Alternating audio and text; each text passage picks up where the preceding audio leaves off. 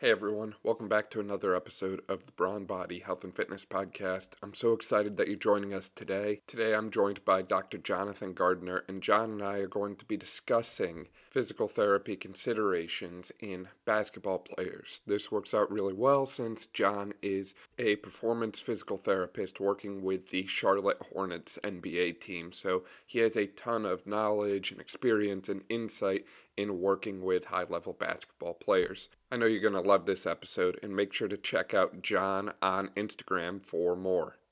Jon, welcome to the podcast. I'm super excited to have you on today, man. Thanks for your time. Yeah, man. Thought we could we could get this going. We were trying for a couple weeks. So I appreciate you working with our crazy schedules. Yeah, I can imagine. So for people who, you know, aren't familiar with you and, you know, what your crazy schedule would entail working for the Charlotte Hornets, would you mind filling them in a little bit about who you are and what you do. Name's Jonathon Gardner. Go by Jon often. Uh, just don't tell my mom that. Um, I'm a sports physical therapist, strength and conditioning specialist. Uh, I was previously in the private sector world up in like the DC Baltimore area with a couple different companies coming out of school. I uh, was up there for about four or five years and then uh, always knew I kind of wanted to hop into the professional sports world or whatever. So, you know, just constant networking, honing of skills, all that good stuff, meeting the right people, and, and managed to, you know, receive the opportunity to work for the Hornets. So this is my first year with them, um, and it's it's been everything I can think of. So again, I've been here this year and first season, and it's it's got its pluses and minuses compared to private practice, but overall, I mean, I'm, I'm just loving it, thrilled with the with the opportunity and career change. Yeah. That's awesome. And that's an incredible opportunity to be around, you know, the best of the best in the sport of basketball because I believe you are a very basketball minded individual. I think at one point you even called yourself the dunk doc or something like oh, that. Oh God. I think I, I never termed the nickname. So other people other people did that back in the day when I could actually get up and, and dunk a little bit. Um, but no, I played I played basketball in college. Um, I had my own share of injuries, nicks, bruises, and stuff like that. So again, went the PT route, enjoyed it, learned very early on that I was probably not going to be one of the best of the best in the pros. So I figured I'd find another way to get there.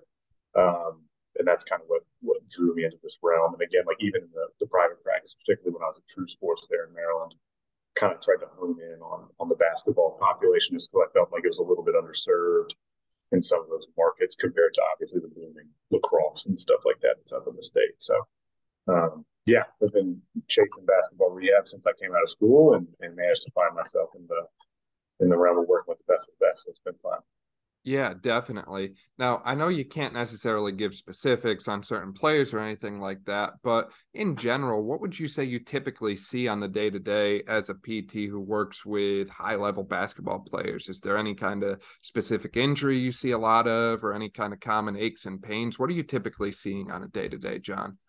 Right. So I'd say the majority of the time, like you're doing what we would call like performance care type stuff. So it's it's less true rehab type stuff. Like obviously you've got your post ops and, and your true contact injuries and stuff like that, that that you're going through real rehab process. But more often than not, day to day basis, it's more maintenance care type stuff. Like you're you're checking every joint from toes up to the hips, um, and kind of going through that checklist with these guys, looking for any change in like muscle tone, any pinching in the hips or groin or whatever the case may be. Uh, in terms of like most common injuries that you're going to find basketball wise, if you're looking at knees and ankles, um, I know there's, there's been a ton of, of ankle sprains for some high profile players throughout the league this year. Um, and again, like the majority of those are contacts, and it's they're avoidable. It's just the nature of having these guys flying through the air and landing on somebody's foot. So I, I think I think that's probably the most prominent thing you're going to see with these guys are contact ankles, and then you'll see general overuse injuries for knees, whether that's tendinopathy type stuff, whether it's chondral lesions and osteochondral defects or whatever the case may be there, and then uh, your constant like uh, niggles, we'll call them, like just tweaks through calves, hamstrings, groins, quads, hip flexors, etc. Um, but I mean, more often than not, when you're looking at injury reports, the majority of these guys are having some sort of lower extremity type thing. But I'd say definitely ankles and knees are typically what you're going to see. We don't get a whole lot of the. I think it's just the nature of the sport. You're not seeing a whole lot of ACL stuff, right? But that stuff's pretty few and far between. Um, and again, those are normally free contact injury type things, but more often than not, those ankle sprains and just chronic overuse stuff for the knees. Now, does that vary at all if you look at female basketball players, or would you say it's relatively the same across the genders?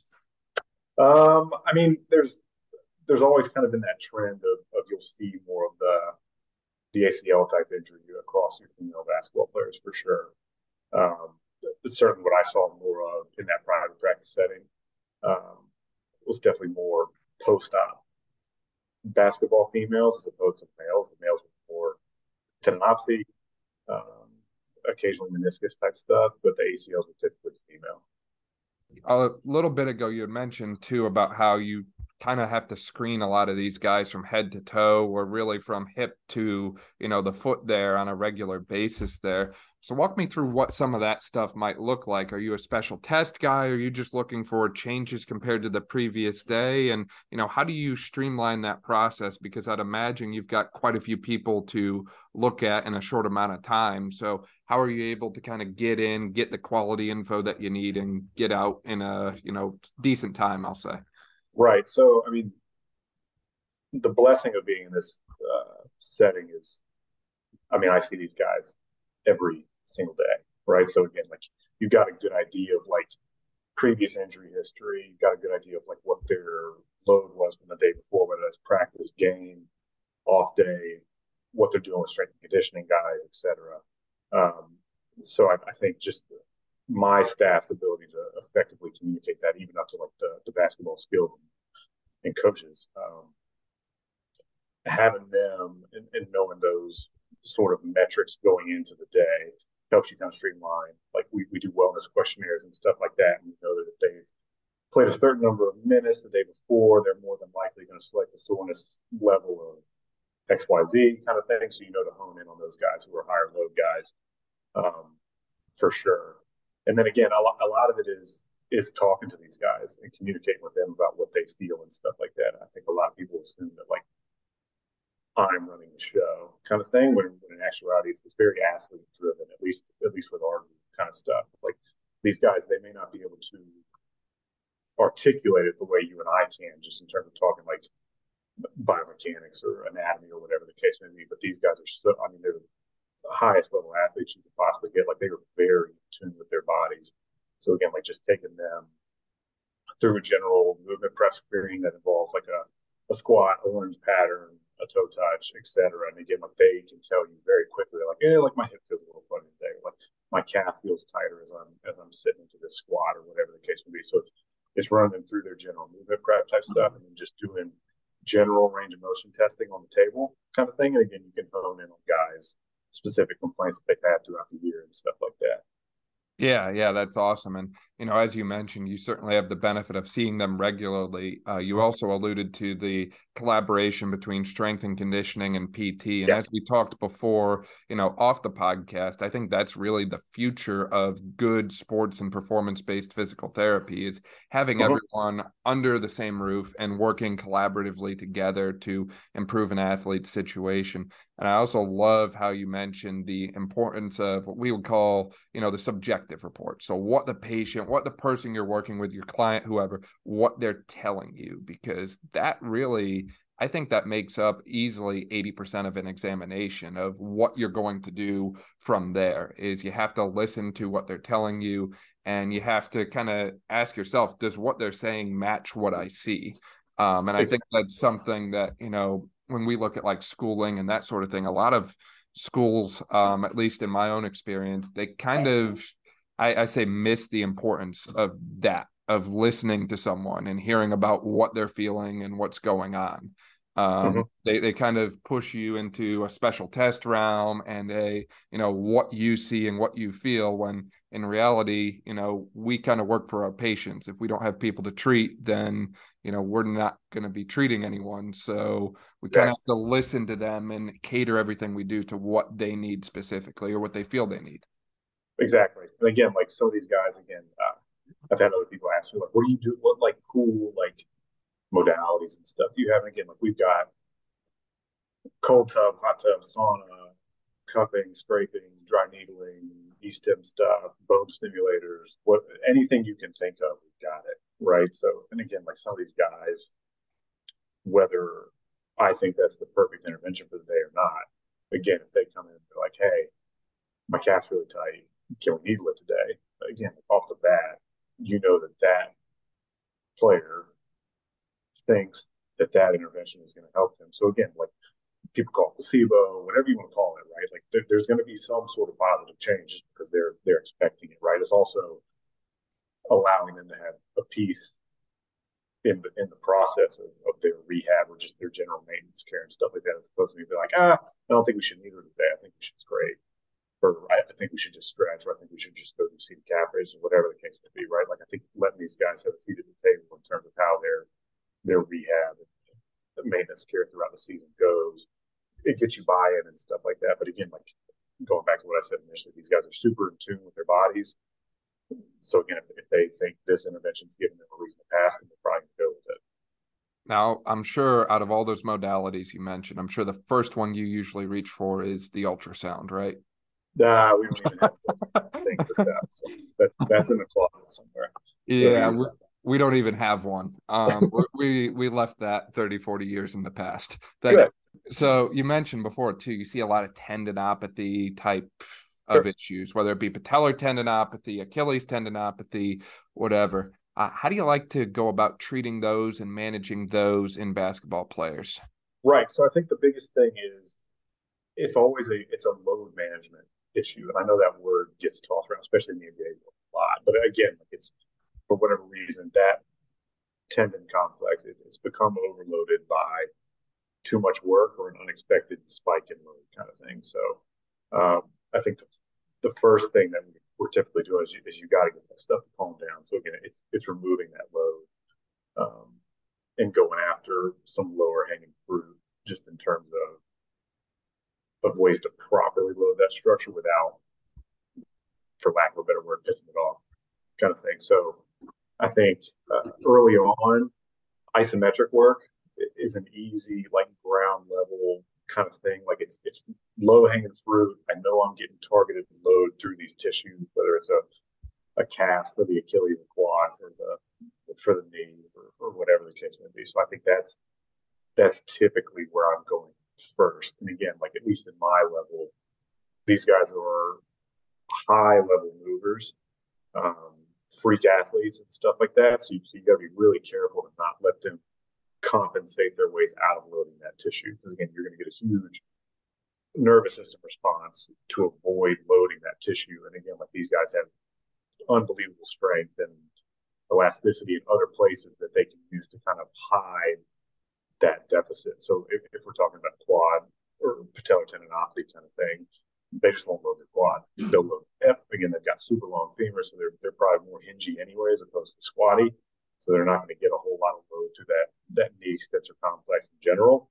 Um, so it's it's seeing that and it's being able to take them out and, and provide enough constraints to truly get load through that knee extensor mechanism, as opposed to sitting there and be like, okay, like we're going to squat today, and, and you think you're getting a ton of load to the quad, and in actuality, they're they're shifting everything away from it. They're loading all posterior chain, and you're wondering why it's not getting better or tolerating load kind of thing. So again, for me, sit somebody in a knee extension machine and just have them sit there and push, they can't use their glute. They can't use their hamstring. They can't use their low back, right? They can only use quad. So I think that's why going to some of these like single joint, isolated isometric type things are are so beneficial early on, um, just to get load to the tissue that you want.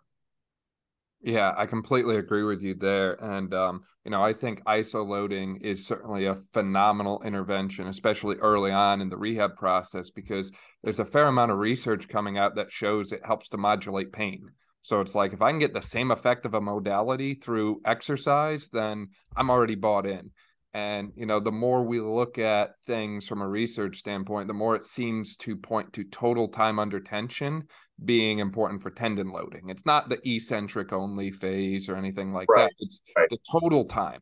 So if I can push someone into a 30, 60, even 90 second isometric hold and get the loading that I want out of it, and I'm killing their pain, then I'm happy with that. And I love how you brought up the uh, leg extension machine mm-hmm. ISO hold. I've even used just a ball at a wall and having people yep. kick into that if that's not available, and then progressing it into different lunge variations once you're ready to go back to standing. Um, and sure. even getting multi-planar with it is doing like a lateral lunge where you kind of sink into that knee over toe position and hold there and just kind of break out of the monotony of forward and backwards sometimes. Yeah. Now, you also mentioned about the shifting into a posterior um, hip kind of approach there to avoid a patellar tendon load as like a compensation. Um, sure. Have you ever seen any kind of tendinopathy type stuff up in the hip at all, like a glute or hamstring or that sort of thing? I mean, you'll see you'll see some glute tendon irritation type stuff. But again, some of it's a just a general lack of mobility. These guys are occasionally wound pretty tight. And again, like that's that's probably what gives them their inherent spring and explosiveness and stuff like that. I, I wouldn't say we see a ton of it. You'll see more irritation. Like again, it's, it's it's that quick change in, in load profile kind of thing. So again, like if, if they've had time off over the summer and we're coming in preseason and all of a sudden we're adding in like some of this heavier load through like lateral hip or posterior chain type stuff, you'll you'll occasionally see a little flare up. But again, I think you know, it's been a blessing having the, the strength staff that we do. Uh, just being able to progressively load these guys as opposed to just coming back and going 100 miles an hour has, has avoided us dealing with a whole lot of that like glute tendinopathy type stuff that you'll occasionally see. So don't, don't see it too too much. Gotcha. Yeah, that's great. And um, you know, is there anything that you've found from your experience thus far to help mitigate the return to sport or transition in sport sort of thing like you just outlined? So you mentioned about you know having a slow ramp up instead of just jumping sure. right into things. Is there anything that you've found in your experience thus far that's kind of helped that outside of just kind of collaborating with the strength coaches and uh, sure.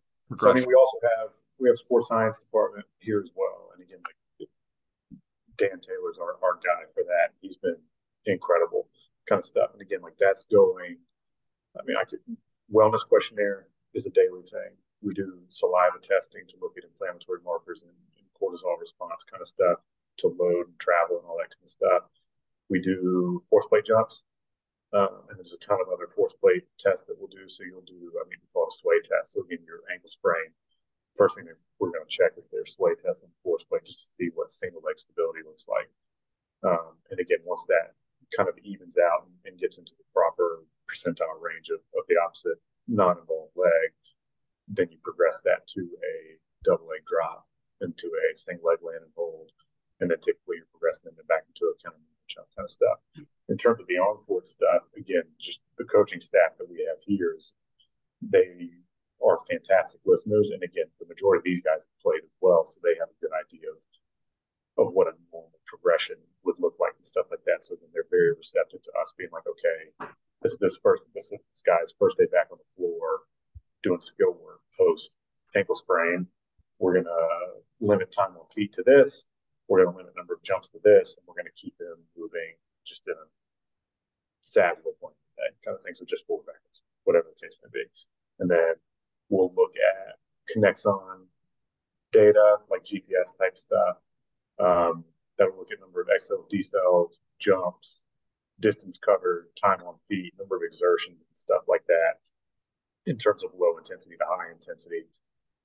And again, you're, you're trying to reverse engineer that data from a guy's peak game data, like the, the peak speed they'll hit, the peak number of accel- acceleration, decelerations they'll hit and you're working backwards. So you're starting at like 25% load. That goes well, you bump them to 50. That works well, you're bumping them to 75. And again, bringing it holistically, you've got the player giving you their subjective report every single day. You're getting their wellness stuff. You've got the metrics from um, dynamometers, force plates, and the Kinexon data. and you're just kind of bringing that all full circle and putting it together in terms of like that return to play process kind of thing. Yeah, definitely. That's a great way to approach it. Say you're someone like me who's in the private sector, and unfortunately, sure. I have I have access to a lot of cool stuff, but I don't have everything that you just outlined. Um, sure, I can't get lab work, and I can't get um, you know, a lot of the force plate type stuff data wise on these athletes. So, how would you approach something similar from a private sector standpoint? Maybe if you don't have access to all of that. Sure. So, I think, I think video capture type stuff with with some of these more sport specific movement kind of things. Um, again, like even in your setting, like I think that subjective report from a patient is is huge, right? Like I, I typically tell guys and even back when I was in private practice as well, like we're looking for like that 24 hour pain response kind of thing, right? Like if it blows up and it gets agitated, I mean, you're talking whether it's an ACL repair, a glute tendinopathy, posterior tib tendinopathy, ankle sprain, whatever the case may be, right? If they're if they're coming in the next day or they're waking up the next day blown up, then we did too much. If they're waking up the next day minorly sore through some of those targeted areas that we kind of loaded, then we're probably trending in the right direction, kind of thing. So I think taking that 24 hour pain response has always been key for me. And then going to their subjective report. And I know hop testing is, is a hot topic now, kind of thing. Like people hate it, people love it, whatever the case may be. Like I think as long as you are measuring something and have a rationale behind why you're measuring it, why you're using it, and you're seeing that your progressive rehab is is improving some of these metrics that you're looking for, then then you're typically in the right spot as long as it's coinciding with with the patient, the athlete telling you that like, yeah, like I'm feeling better, I'm feeling like I can do more, etc. And again, just giving them like if you got a basketball player and they're coming off of whatever the injury may be, it's it's figuring out okay, what would a normal day look like for you? Like let's say we weren't hurt, what would you normally be doing? Okay, well, let's cut that in half. So again, if they would go work out for an hour, it's like we're going to go do 30 minutes of shooting, come back to me the next day, let me know how you feel, kind of thing. And again, you're, you're monitoring swelling, um, strength, hop testing, whatever the case may be. You're just making sure that everything's trending in the right direction. I've never even thought about just taking a picture of their whole day and kind of mitigating load through that.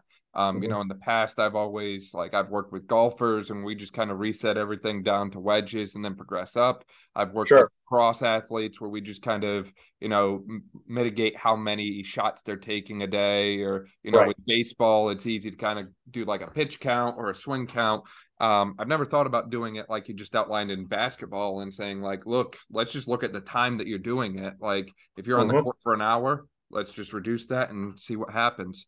Um, because as you mentioned before, a lot of the common aches, pains, and injuries you see are overuse and load management related. So mm-hmm. if we reduce the load temporarily, but you still get to play your sport, that's a lot better than not playing the sport at all and having to sit out for weeks or longer. Right. And I think that's that's always that's the biggest thing, at least in the league here, right? Is the end goal is these guys playing right? I know I know basketball players in particular get a bad rap for not wanting to lift and stuff like that. But at the end of the day, like I would rather that guy get targeted load through tissues via skill work kind of stuff as his main portion of his rehab over coming in and, and doing an hour session of PT or an hour session of strength. Because again, the end goal is, is to be on the court playing and participating and stuff like that. So I think it's not not belittling what we do, but again, like keeping in mind that there is an end goal there to be on the court. It's not to be on the treatment table or the leg extension machine or or whatever the case may be, right? So it's, it's making sure to prioritize accordingly. And basketball is the is the bigger piece of the pie kind of stuff, and it's it's using our knowledge and expertise to kind of work around that and provide provide the stimulus or the recovery or whatever the case may be that these guys need in conjunction with the sport. Exactly. Yeah. I mean, regardless of what level you're at, high school, college, NBA, the sport is the investment, right? So you've put some kind of time, effort, energy, finances, whatever into the sport that you play, in this case, basketball. So our role should be to protect your investment and keep you in there as long as possible. And, you know, I even tell a lot of my patients who are post op ACL, you know, we could keep you in PT forever and probably reduce the risk of hap- this happening for, you know, quite a long time. But Yeah. if we do that, then that kind of defeats the purpose. The whole goal is to get you out of here and get you back to doing the things that you want to do day in and day out as you were before or better than you were before. Um, so I, I think that's uh important conversation to have of, you know, the importance of what you're doing and why you're doing what you're doing because Right. we- it would be great if I could work with every athlete and try and make them a great lifter. I would love if I could make athletes Sure. work until they front squat 315, but that's not what they want. That's not what they need. And that's not why they're here. Um, I love that conversation. Switching gears a little bit here, Jon. We missed the ankle when we were talking before. Walk me through Sure. some of those low and high ankle sprains that you see, and walk me through some of the Achilles tendinopathy type management that you have too. Sure. So, I mean, we, you're not typically going to get a whole lot of high ankle stuff. Uh, it, it's typically your lateral ankle sprain. And again, more often than not, these are contact injuries. Like these are guys landing on people's feet, right? Again, there's some big feet rolling around through here too. So again, it's, it's hard it's hard to avoid sometimes.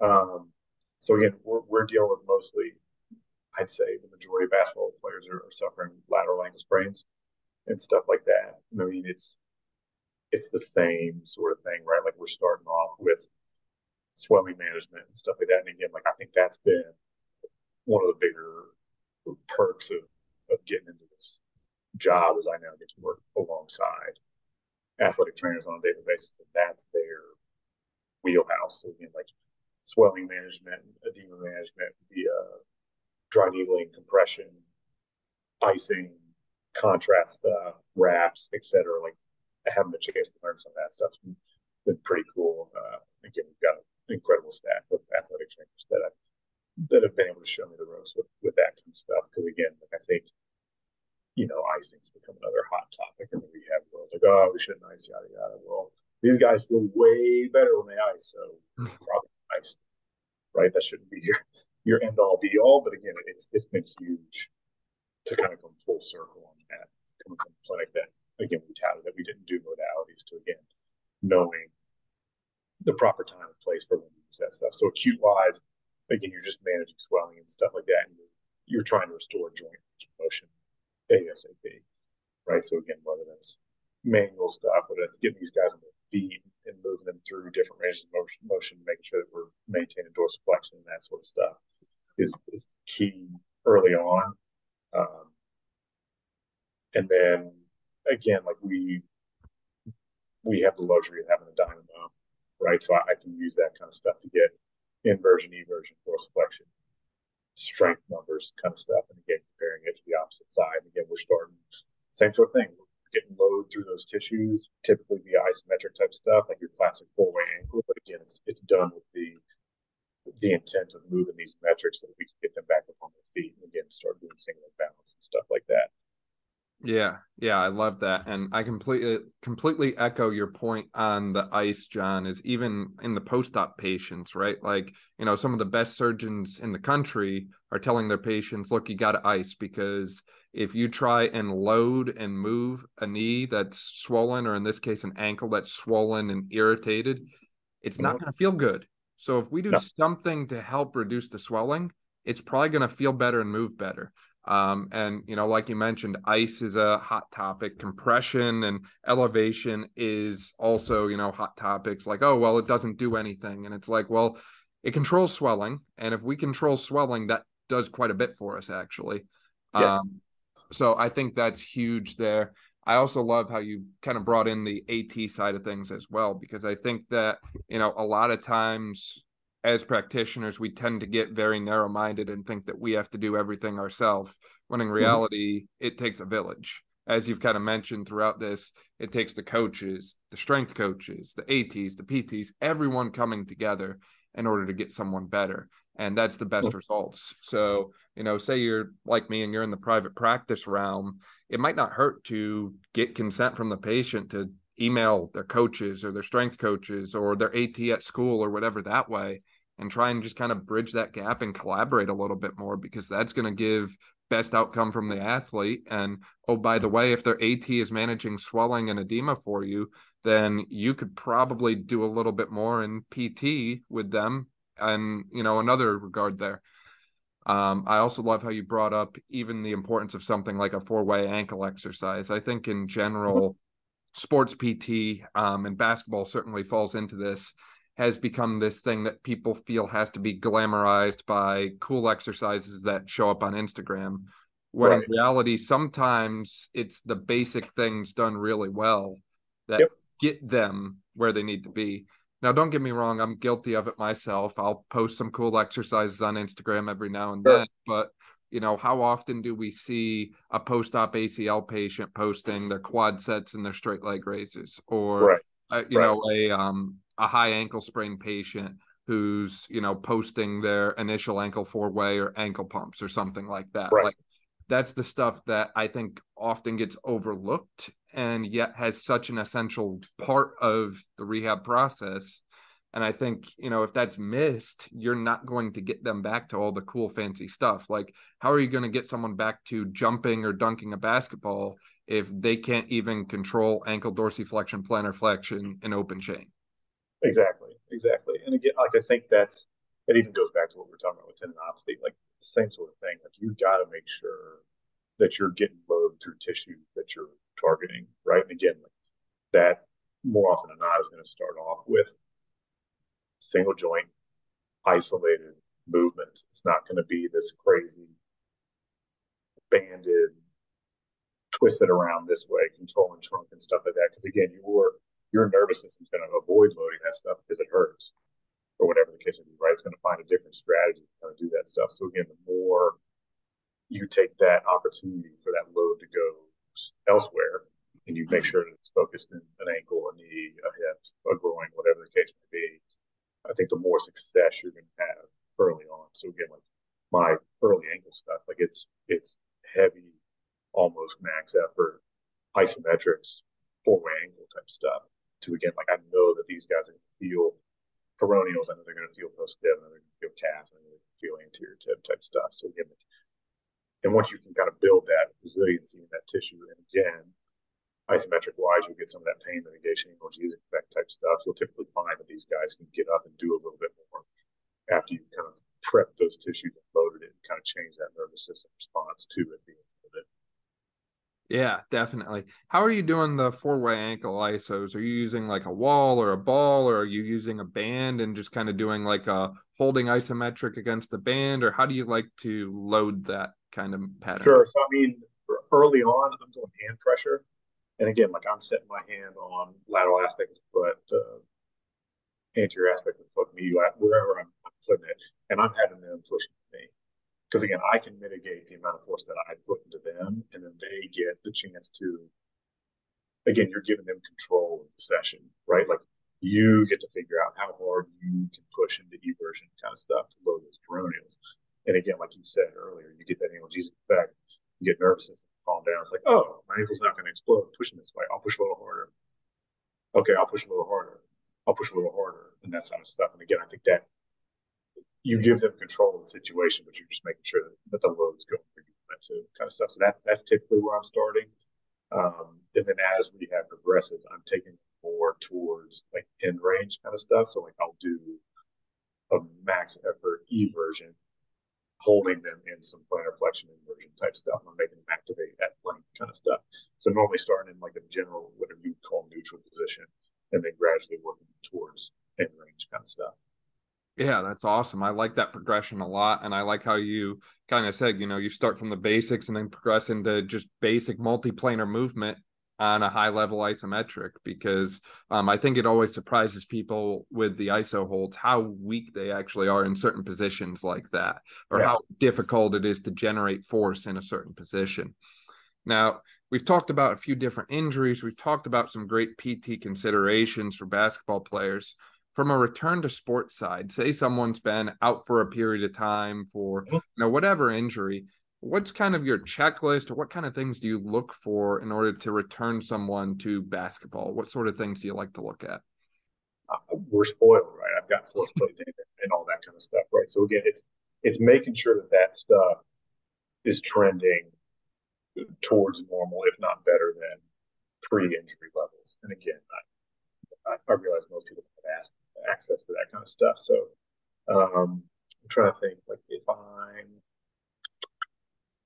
if I'm back in the private sector, how am I doing return to sport? I mean, again, a lot of it, I'm going based off what these patients are telling me, right? I'm listening to their subjective report, like, hey, like I'm getting back on the court, I'm doing this, that, and the third, but I just don't feel it here. And again, re- reverse engineer whatever movement or skill that is kind of in clinic kind of stuff. Or again, it's, it's conversations with sports or skill coaches or whoever about like, hey, can we get some extra reps of X, Y, Z? Um, in terms of big rocks that I'm looking for, again, the majority of I think the majority of PT clinics now have some sort of measurable, right? Whether that's a handheld dynamometry type stuff, if it's your hop testing, whatever the case may be, um, if it's using your phone for some sort of motion capture type stuff, what, whatever the case may be, and, and, making sure that stuff's all trending in the right direction. Um, and again, like I, I was always 95 plus percent limb symmetry for any sort of like true return to competition kind of thing. I think uh, I think that's just a good benchmark. I felt like I had good success with that kind of stuff when I was in private practice. So I mean that that was typically what I was doing, whether that was hop testing, um, testing, or even just range of motion type stuff. Like making sure that you're you're as close to the other side as possible and, and making sure that you're that the athlete's participation in sport like drills is progressing the way they want it to and they're feeling confident, I guess would be the, the better word for it. Yeah, yeah. It sounds like a combination of a, a, few objective tests and measures looking at, you know, single leg strength, maybe like a hamstring quad ratio, yep. um, and then the hop testing, which is obviously essential for basketball since it's such a explosive plyometric sport in nature. For sure. Um, you know, you have to jump in basketball. Like there's no other way around it. Um, and then you compare compare that with what are you seeing and what is the athlete feeling during all mm-hmm. of that because naturally, you know, they might jump and land and tell you they feel great, but you look at how they landed and you say, you know, that just doesn't look like what I saw before, or right. no one else on the team lands like that. Maybe this, you know, athlete's just an anomaly, or maybe there's something more to the picture here. Um, sure. And going back to what we've talked about a few times already, just like you just mentioned, the importance of listening to the athlete, because if they're doing something for the first time again in a return to sport and they say something doesn't feel right, they're probably right about that uh, uh-huh. most of the time. So, absolutely. There, is there any specific interventions that you like in that phase of the rehab process? Is there anything specific that you're like hey you know this exercise or this combination of exercises really works well with basketball athletes or is there like a certain training methodology like a contrast approach or something like that that you like for kind of that later stage uh, return to sport type athlete? Sure. So I, I think the biggest thing for us anyway like we're where I'm at is is making sure that number of accelerations and decelerations are where they were at pre injury kind of thing. And again, like spoiled to use Kinexon data and stuff like that to kind of get that stuff. Um, but again, it can even be like if you're going worst case scenario, you have no data kind of stuff. You can go time on feet with like an RPE kind of thing. And again, if you're like, I, I need you to go like nine out of 10 effort today for an hour, with a typical workout that you normally do with your skills player, and they come back and like, no, that felt pretty good. I just feel a little weak, or I feel deconditioned, or whatever the case may be. Um, I think that's that's the biggest thing that we're looking at in terms of like training methodology. I mean, I think it's it's different for different athletes. We, we spoke to it earlier. Basketball guys aren't known for living in the weight room, kind of thing, and these guys, again, they're anomalies in terms of anthropometric type stuff. Like they've got femurs longer than my arm kind of stuff. So again, to sit here and be like, oh, well, they need to squat X body weight, or they need to trap bar deadlift X body weight, or whatever the case may be. while those are good goals, and again, like we want to make these guys just competent movers in general, just to so that we can target load appropriately. Um, I think even the training methodologies, at least in this sector, kind of go back to what these guys feel. Again, like some of our higher level guys, they do a double front racked squat with, with kettlebells for five reps. If it looks good and feels good, then we leave it alone kind of stuff. You're just checking boxes and make sure these guys have the movement competency to participate in the sport at the level that they want to. And again, these guys know better than I do about what makes them successful kind of stuff. So it's it's really letting them play a, a big role in that sort of thing.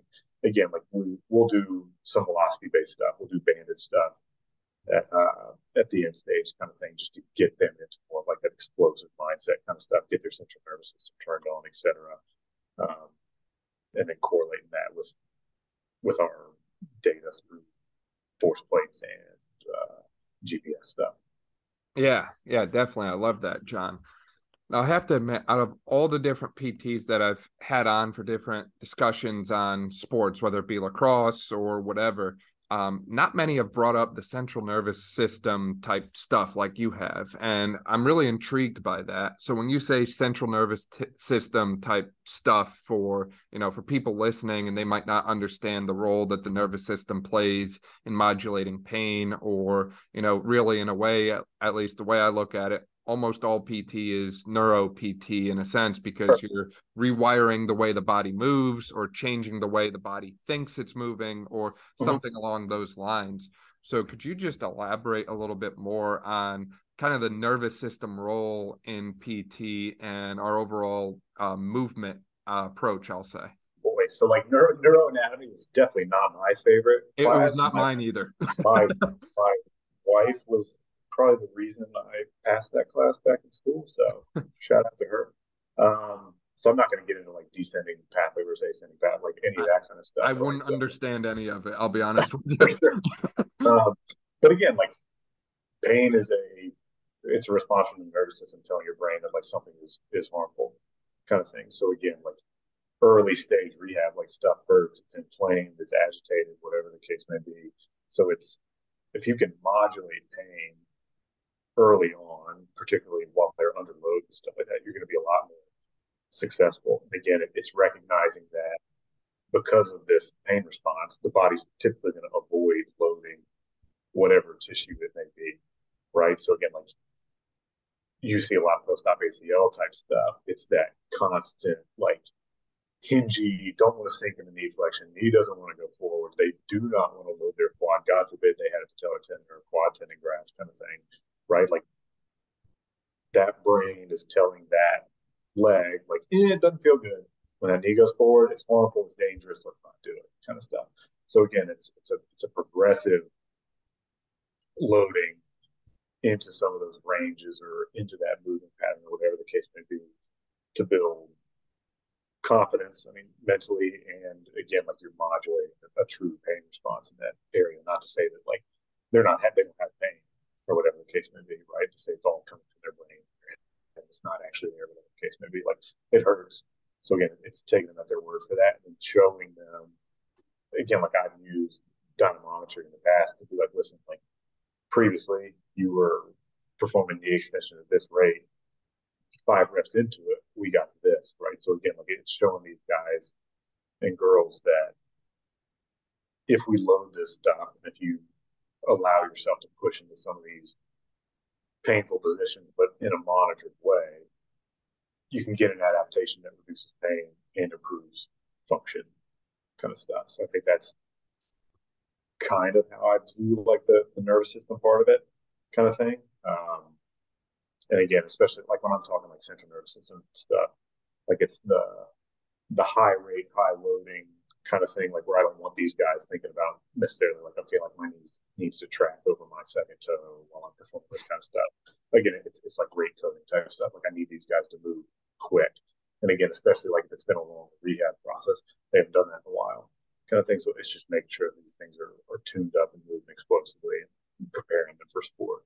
But early on, it's, it's that pain modulation, confidence building type stuff in terms of like what I'm looking at system wise. Yeah, that makes a lot of sense, kind of rewiring things. And, you know, I'm glad you brought that up because, like I said before, that's usually not something that gets brought up in the sports PT realm is the role of the nervous system. But, you know, yeah. I do think it plays a very essential role based on the latest pain science research. And, you know, mm-hmm. I'm kind of like it sounds like you, I'm not necessarily the expert on how all that stuff works from a neuroanatomy standpoint. I don't know, yeah. you know, what connects to what. I don't know where it crosses over in the spinal cord, but um, you know, if you have a general understanding of it, I think it can make a world of difference for you. Absolutely. Absolutely. So, Jon, we've kind of discussed a lot of different things here relating to basketball and PT considerations for high level basketball players. Do you have any kind of closing thoughts, closing remarks, or anything that we didn't quite give enough attention that you're thinking about right now? Not, not really. I think we touched on a lot. So again, I, I certainly appreciate the conversation for sure, and the, the, ability to let me kind of express what kind of circulates through my brain on a daily basis. I mean, I think the biggest takeaway, whether you were private practice, in pro sport, upcoming PT, whatever the case may be, is is listening to these athletes, realizing that the higher the level, probably the better the compensator they are so again, like from a rehab perspective, like you you've got to get targeted through through tissues, and it's it's okay to go back to a basic calf raise, a basic leg extension, a wall sit, whatever the case may be. Like again, we've kind of spoken to it, and I, I can admit freely that when I was in the private sports world, the glitz and glamour of Instagram posts and reels and, and getting views and stuff like that from a marketing standpoint, like yeah, like you want some bands hooked up, you want chains here and there, you want these guys doing these crazy movements requiring all sorts of stability and stuff like that. Um, but basics work. That's why they've been around forever. It's why ankle rehab still starts or should start, in my opinion, with four way ankle stuff, right? As opposed to, okay, let's stand up and put a band into your big toe and balance while this band's pulling you over to your left or whatever the case may be, right? Like I think, I think realizing how effective simple interventions can be, along with just basic feedback from the athlete. Um, I think that's that's more where my rehab mind has kind of shifted. Jon, for people who want to find out more about you, maybe check you out on Instagram, that sort of thing, where can they find you at? Sure. So I'm just on Instagram, really. So Dr. Jon Gardner, 23. Um, I'm sure we can toss it in the show notes or something like that. I don't think there's a period. Yeah, definitely. Do, obviously, we don't do as much of the rehab posting around here as I used to do back in the day, kind of stuff. But I'm hoping to be a little more active there with my thoughts and stuff, especially as we kind of go into the off season and get a little bit of a break, kind of thing. So hopefully, yeah. people find some useful previous content on there, and hopefully in the future, I've got some some better stuff for people. Yeah, definitely. We'll link to that in the uh, description below here. You mean to tell me you're not on like MySpace or anything, Jon?